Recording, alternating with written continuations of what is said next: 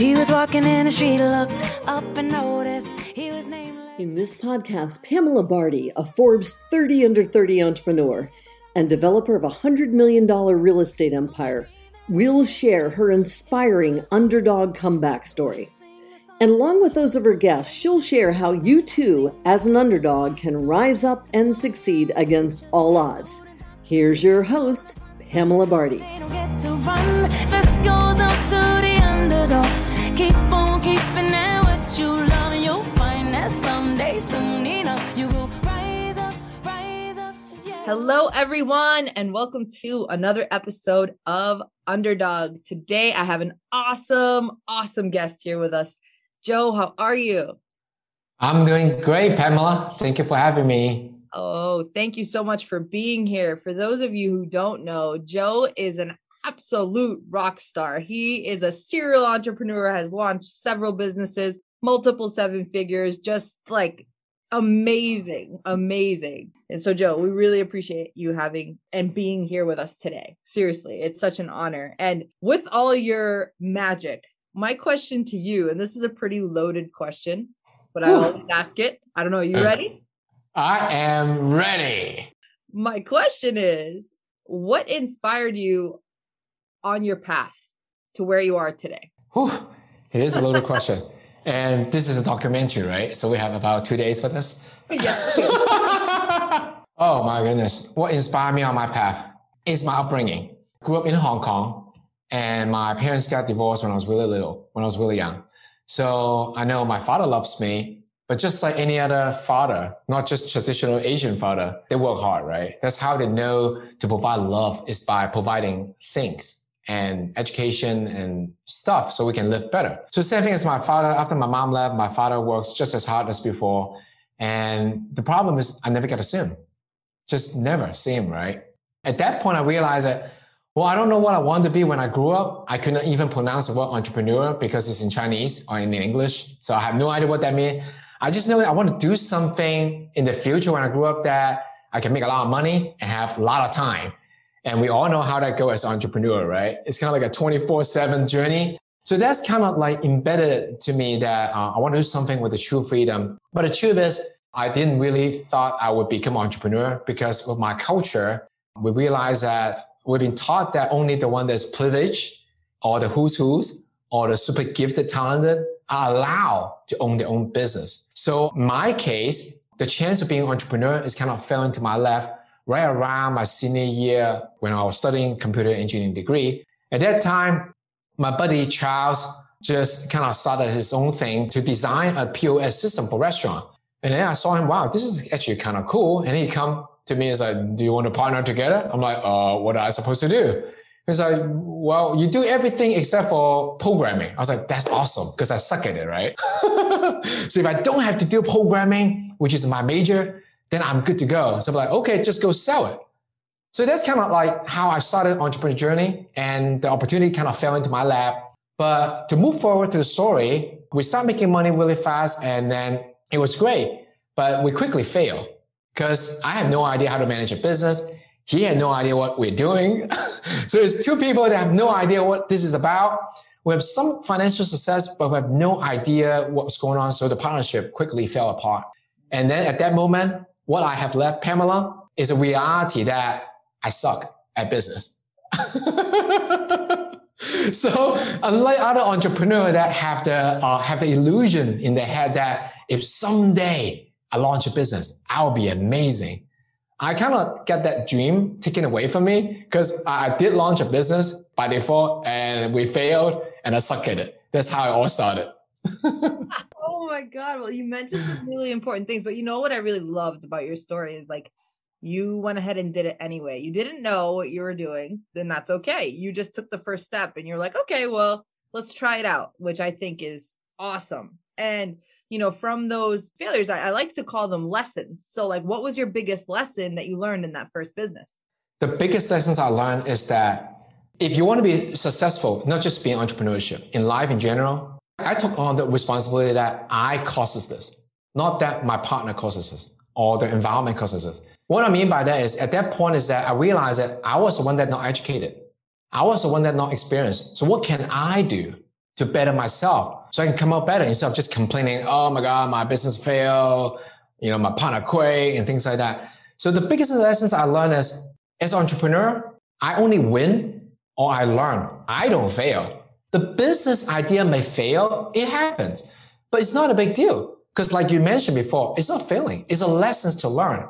So instead of thinking win or lose, like most people do, I think the biggest takeaway for me as a human being, not just as a business, is that if we keep on going, keep on being curious, keep on learning from what we did before and learn from it, as an entrepreneur, you either win or you learn and your big success is going to come. It's just made of time. Amen to that. And like, you know, for you, how did did you go back into that business? Did you pivot back in? Just completely uh, shut down that particular one, and which was uh, not very smart to do. Now looking back, there could have been so many different ways, right? And but I didn't know all those like technique to do. It's just gone at that point.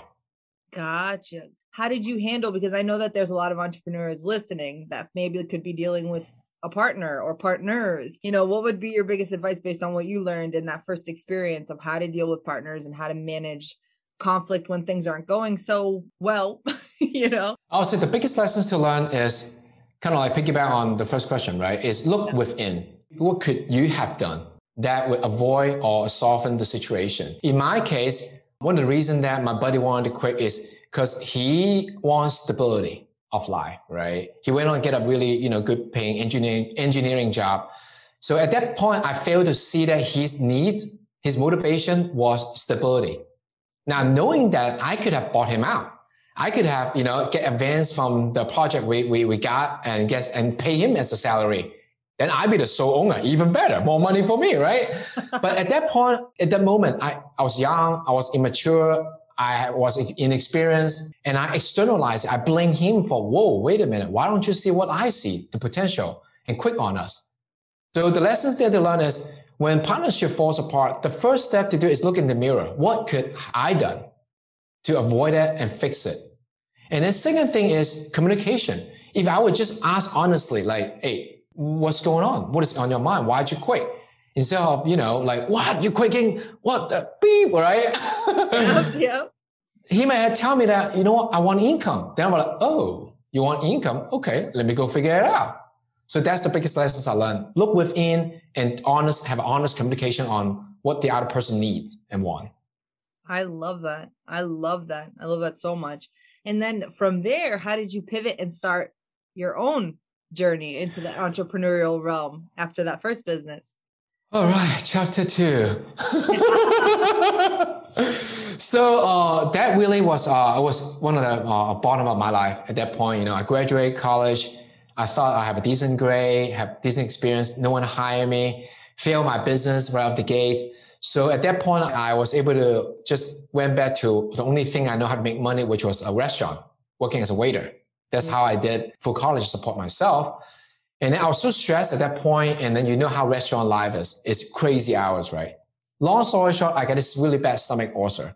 Went into ICU unit, almost dying at age 26. Like true story. I had two bag of blood transfusion just to get myself better. And the moment I feel the blood coming to my body, that I know I'm not going to die that night at the ICU unit, the next thing come in my head was, how am I going to pay this medical bill? Like literally, Pam.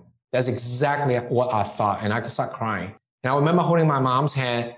I was like, how am I going to pay for this? And she told me we're going to figure it out. But at the end, is I figured it out, right? so it was it was so stressed. Then then the next day, I get out of the hospital, and uh, uh, my boss from the Chinese restaurant called me and say, when can you come back to work? Without a hesitation, I say tomorrow. So with that experience, I thought to myself, wow, I guess it's just what how, how everybody does it, right? So I went back to the restaurant that day. Around three, four o'clock, that's when we take a break. I started to like have tears in my eyes because I started to like, I don't know, it's called self-pity or realization or epiphany moment, whatever that you call. I look at myself, wow, I came all the way from Hong Kong to this country to be better life. I have a five-figure debt on my education. I failed in my business. Now I have a huge medical bill. Is my life just meant to be a waiter? I mean, there's nothing wrong with that, but I feel like I'm meant for more. That's when I realized that it cannot be. So one thing led to another. My wife now, then girlfriend, we've been together 20 years. She told me, hey, you should buy this program to sell stuff on internet. This is 2003, right? when you tell people you sell stuff on internet, they think you have a hobby, right? Get a job, get a life, right? I'm like, yeah, whatever. But at the end, it's 70 bucks. And I was like, okay, I guess I can afford that program. So I bought the program from this infomercial. And then uh, one week later, I finished studying it. And then they said, oh, you want to sell stuff on the internet? You need a website and we can sell it to you for $6,000. I was like, $6,000? I don't even have $6,000 credit on my credit card. so this is not, not doable. So I quickly get my money back. And then at that moment, I thought to myself, if someone would have put up that much effort to put up, put up an infomercial to sell someone like a borderline scam, I call it scam. It turns out later on, it's true. FTC shut down that company. It was a scam, Pamela. It was crazy, right? What are my odds, right? Then my thought was that if someone would put up that much effort, the real deal got to be huge. That's when I started digging into digital marketing. Back in the day, it's called online marketing, right? So one thing leading to another, I learned how to, you know, market things online. And that's when I started my first business selling self-defense products like stun guns and tasers. And that's my first successful business. Wow. What? What inspired you to sell those specifically? Do you really want to never end this call? There's another story, but I'll make it really quick. I'm a Chinese. Of course, I know martial art, right? Of course, we all Bruce Lee, right? It is true. Everybody fight like Bruce Lee from Hong Kong, okay? so don't mess with us. so uh, I, I was reading some books. They're like, oh, you should sell something that you're passionate about. So at that point, 2003, I thought, oh, I will sell Chinese martial art DVD. Then when I Googled it, I found out a little small company called Amazon. I was like, oh, maybe I shouldn't compete with Amazon, even though they were really small back then, right? But mm. still, they're big, big, you know what I mean? So I was like, hmm, what else can I sell? So I was like, okay, maybe I should sell something related to self-defense. So for some research, digging it through, and I found out, okay, stun guns, stun guns and taser was a good market because where can you buy those things offline? If you cannot buy things offline, then it got to sell online, right? So that's how I went to it. It's just based on supply and demand and some personal interest. Hilarious. So, how did the sales go with that? Crazy? it was amazing. It really was, you know, because at that point, once I realized that no one can buy stun gun offline, and we were able to do uh, um, digital marketing really well online. We rank on all the search engine. We do pay ad and all this stuff. We dominated the search page, right, for the term stun gun and taser. Then just sales just start flopping in, and it was amazing. It was like dream come true. Like you're sitting at home, literally in your shorts and sometimes no shirts, depending on the weather. And you just keep money, just keep, keep coming, like ka-ching, ka-ching. It was back in the day. It was good. It was good. I'm sure you ended up scaling that one. And then how did you pivot onto the next one? So you talk about the scaling because you're like, oh, it's cha-ching, cha-ching. And then it's like, because it's kind of a new concept to do like online stores at that time. So it'd be interesting to know, like, how did you sort of frame that to scale it? And then how'd you jump into the next one? Yeah. So at that time, after the first year, we were already doing uh, well over six figure in profit, right? So for for guy that you know know know nothing about business, know nothing about life in general, I felt pretty good. Then at that point, I wanted to learn how to manage a business and hire hire people because I was a solopreneur. I have no idea how to people. I have no idea how to manage anything, not even myself, right? so, so I'm like, okay, should I go get an MBA? Because it's a natural route, right? You go get more education and learn management is MBA. So I looked into it. I was like, wow, this is expensive. You know, this is all the profit that we have for the whole year. I mean, you know, paying like, I don't know, like almost six figure to commit like two and a half years of not working. I literally called the school. All right. I don't want to name name. I called one of the school, uh, the administration office. I say, can I do this like part time? Like how involved is? They're like, oh, you're supposed to do it like two and a half years full-time commitment. We have project, you have to do intern. I'm like, oh, that sounds too much, right? So one thing lead to another, I stumbled upon a, a franchise opportunity. All right. I don't want to bore you with another crazy story. We'll be here five more days, right? So uh, I look into the franchise business. I was like, whoa, wait a minute. Franchise, what's better way to learn how to scale and system and process and, you know, do business? And I was like, okay, let me buy a franchise business. Not to mention that franchise business is a tax preparation franchise. So what sold me on the idea is that I never took a vacation my whole day, my whole life, right? So they, they told me that, wow, you own a tax franchise, you don't have to work the entire summer. I was like, wow, that's awesome, right? What is a better way to make money, learn how to, you know, scale a business and not work the entire summer? So I'm in. So I bought a franchise business to learn how to uh, scale. That's my third business. what realm was that business in? Like tax preparation. Oh, so tax, okay. uh, like like tax preparation. Like right now will be a busy season for like tax preparation. Did you buy it in your central location? Yeah, we bought one location. We end up having three. So we, we bought one location to start with. We did our one year where we did one season with that business. And it was it was quite a personal journey because there was a lot to learn. And then, but fortunately, with the guidance with the company and a lot of hard work, we were able to four times our investment. And I exit that company is because I just didn't share the value on how you know how to operate and the target audience. So that's the biggest lessons I learned from that experience is that life is a little bit more than just money. The truth is, and I realized that value is at least for personally, I, I value my, my own value integrity a little bit slightly higher than, than wealth. So because the business does, it just doesn't align with my personal value. So I decided to exit on that. And that's the lessons I learned from that.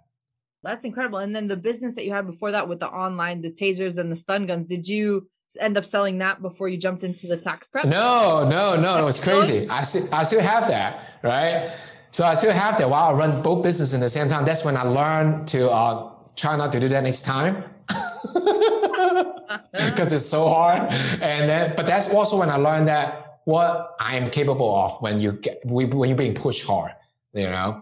So i was running my self-defense products business and then i run the franchise business for a season. That's when i learned how to scale. And after that i use everything i learned from the how to scale and scale my own self-defense product business. So you're happy that you didn't go for an mba but you invested in the franchise instead. Yes yes so awesome well because that's like the type of things that you don't learn in school right you learn a lot yeah. of theory, you learn a lot of things, but I don't think that there's any experience rather than going out there and like learning and owning a business. I think that's absolutely biggest teacher, biggest teacher you could ever possibly have. absolutely. And you know how I feel, right? I mean, long story short, people ask like, how do you learn all this stuff? Put your money on the line and you'll learn. Mm. That's it. I mean, that's the truth. Put your own money on the line, you'll learn. Absolutely. I 100% agree with that. Now, I have a question for you. Sure. Personally, what did you want to be when you grew up, Joe? oh, I'm just wondering. I love that question. And thank you for giving me a chance to, to say that. oh, without telling another story. I, I, like to I like to talk a lot. So my grandma told me that you like to talk a lot and you like to argue. You should be a lawyer. so so I was like, oh sure. Wow, if you can just talk and argue with people all day long and win, be a lawyer, I'd be a lawyer until until I hit in Hong Kong they call it secondary school, and here maybe around like middle school. Yeah. Until I realized that wow, lawyer kind of like a student, and I wasn't. so that, that dream quickly like nah, I don't think lawyer is route. Then I wanted to be a DJ. DJ. like a little, like a like a radio DJ, like a disc jockey. Because I love music, right? I love music. I love to sing. I love to talk to people. I was like, wow, if I can listen to radio, if I can listen to music all day, and talk to people in interview and just kind of like whatever and talk about stuff and make a living, that would be amazing. So my second biggest dream is to be a DJ. oh my gosh, have you done any DJing at all? Have you have you sampled a little bit? Played with it a little bit? Uh, no, unfortunately not because you know, growing up in Hong Kong, if you do stuff like that, your your parents will disown you. oh my god. So, I don't know if I told you, but I was a DJ in college. Oh, that's awesome. Yeah, oh man. I did college and it wasn't on purpose. I just like I couldn't stand the music that was being played on campus. So I bought my own like small little set and I just started going and just had Oh man. How was it? Still do it, Joe. You can still do it. Oh man, yeah. I maybe that's why I'm thinking about like if I have a, my podcast, that's like a new that's like a like a modified version of that, right?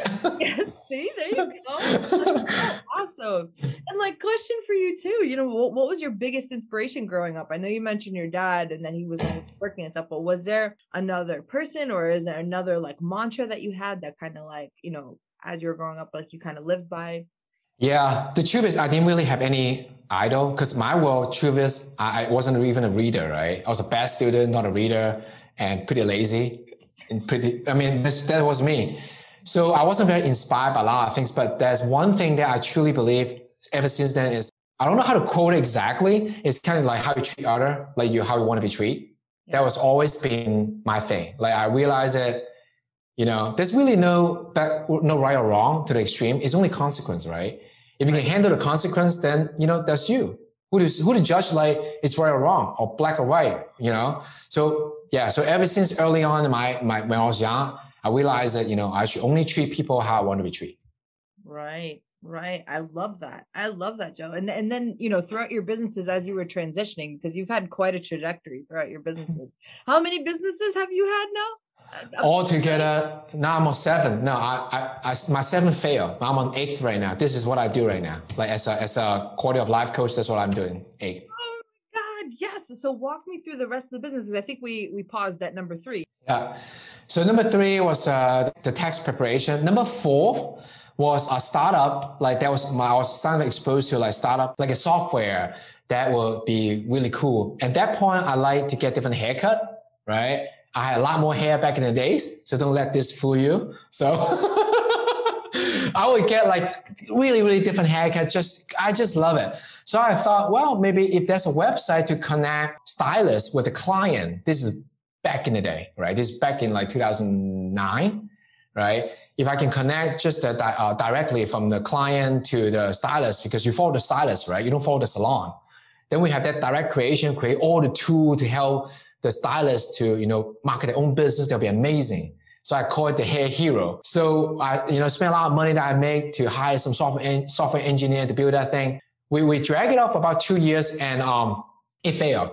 I shut it down at the end. It's because I wasn't hungry enough. I was just chilling because I was working really little hours. So my life was really good at that point in my own standard.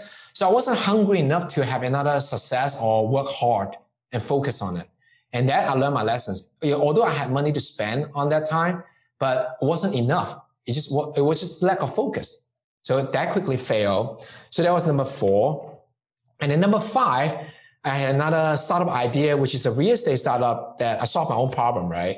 So uh, I like to rent instead of purchase, just for you know, just for personal preference. And I realized that it's hard to find a good place to live, especially in city like Miami. So, so what if there's an app out there that will connect the landlord and the tenant directly, right, without anything else? So this time I was smarter. I learned to pitch to other people use someone else's money, and I did. Right? So I'm like, oh, this is not just my money this time; it's someone else's money, so it must be good. And then that person, that my partner say, okay, I'll only invest in this if you get into some kind of accelerator or incubator. So it's like, okay, that's kind of good idea. It's a challenge, right? So my idea has to be somewhat validated by someone smarter than me. So, and I did it. We were able to pitch to this local uh, uh, incubator group. So we got in. So I convinced my buddy to put in the money. So now I just put up the idea in the world, right? So it's like, this is, it feels like a startup. so um, we even went on to to one one of the spot as an accelerator that we got funded, right? And Another grant money. So at this point, I put up zero money. So this is this is amazing. It feels like a startup. This is this is the real deal, right? So we, I did that while I'm still running my self defense product. At that point, I already have employees, right? So I have some time to do this. So uh, we were able to uh, chunk out MVP on. Uh, we were able to like pitch after the MVP in the market get validation, we're able to pitch and raise money. And we were able to find an investor to truly invest in us in a little bit bigger way, have a much better, have a seven figure eva- uh, valuation. And then, but at that point, my daughter, my second daughter was about to be born in about four or five weeks. And then the investor told me, and my coach told me that, okay, after we invest in this, the next thing for you to do as a CEO is you need to go continue to raise more money to scale now, right? Now you have the MVP, you need a team. So I'm like, what do you mean by that? So like, you need to travel a little bit more. So to see other people and that's what you're supposed to do. And I was like, oh, I had no idea. That's, I thought, right, in my little world, I thought, oh, you have the MVP out, people give you money, you hire people, you just sit and manage and everything will go to like trillions, right? But no, it turns out that the CEO has to travel. Mm-hmm. At least that's what I, my experience. That's what they told me. So I realized that, okay, my daughter is about to be born. I don't want to travel. And then I know you're about to ask me the next question. What's my sixth business, right? At the very same time, while I was working in this business, I had a couple intern. So I had one of my interns start this new business for me while she has some downtime. So she started this business for me, which is um, we create a baby product, which because I was I was a dad, right? I want to solve my own problems. I want to create a business that I can relate it. That was my sixth business. So we sell baby product, and then she single-handedly launched a product for us, and then we become we were doing five figures like really fast. So within a year, so this business is making money already, which is kind of automated already. And then now I have the, the real estate business that require me travel. So I was like, ah, I don't know, man. So at that point, I had to say no to the real estate business and completely shut it down and then focus on my baby business. That was my sixth business. Wow. Oh my goodness. On the baby business. That's amazing. That's amazing. And I love how every like every business you try to solve your own problem, which is so Yeah. cool. So, so cool. Do you still have the baby business today? No, I sold that uh, a few years ago. Ah, that's awesome. So now we're at number seven. Well, some, number seven failed. okay. Well, now you're on number eight, right? number eight now. Number eight is doing good. So That's awesome. Yeah. so awesome. So throughout your amazing companies, what were some of the biggest lessons that you learned sort of in total throughout all of them?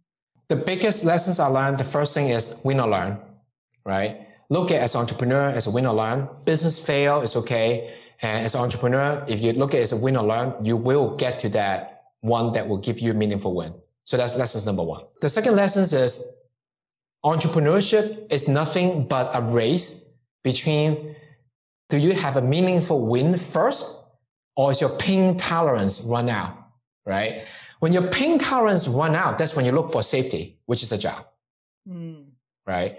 But if you have a meaning, every time when you have a meaningful win, in this case, probably make money, right? Something that comes to fruitful, make money or make impact, you reset your pain tolerance. Now you know, okay, I have higher pain tolerance right now. Maybe my new pain tolerance is like six months, a year, two year, or X amount of dollar I'm willing to invest before I see any income or return on investment, right? So the key to entrepreneurship is to how do you position yourself to constantly have that win before your pain tolerance run out, which is a balance between your, your belief system and your mindset of what win really is about.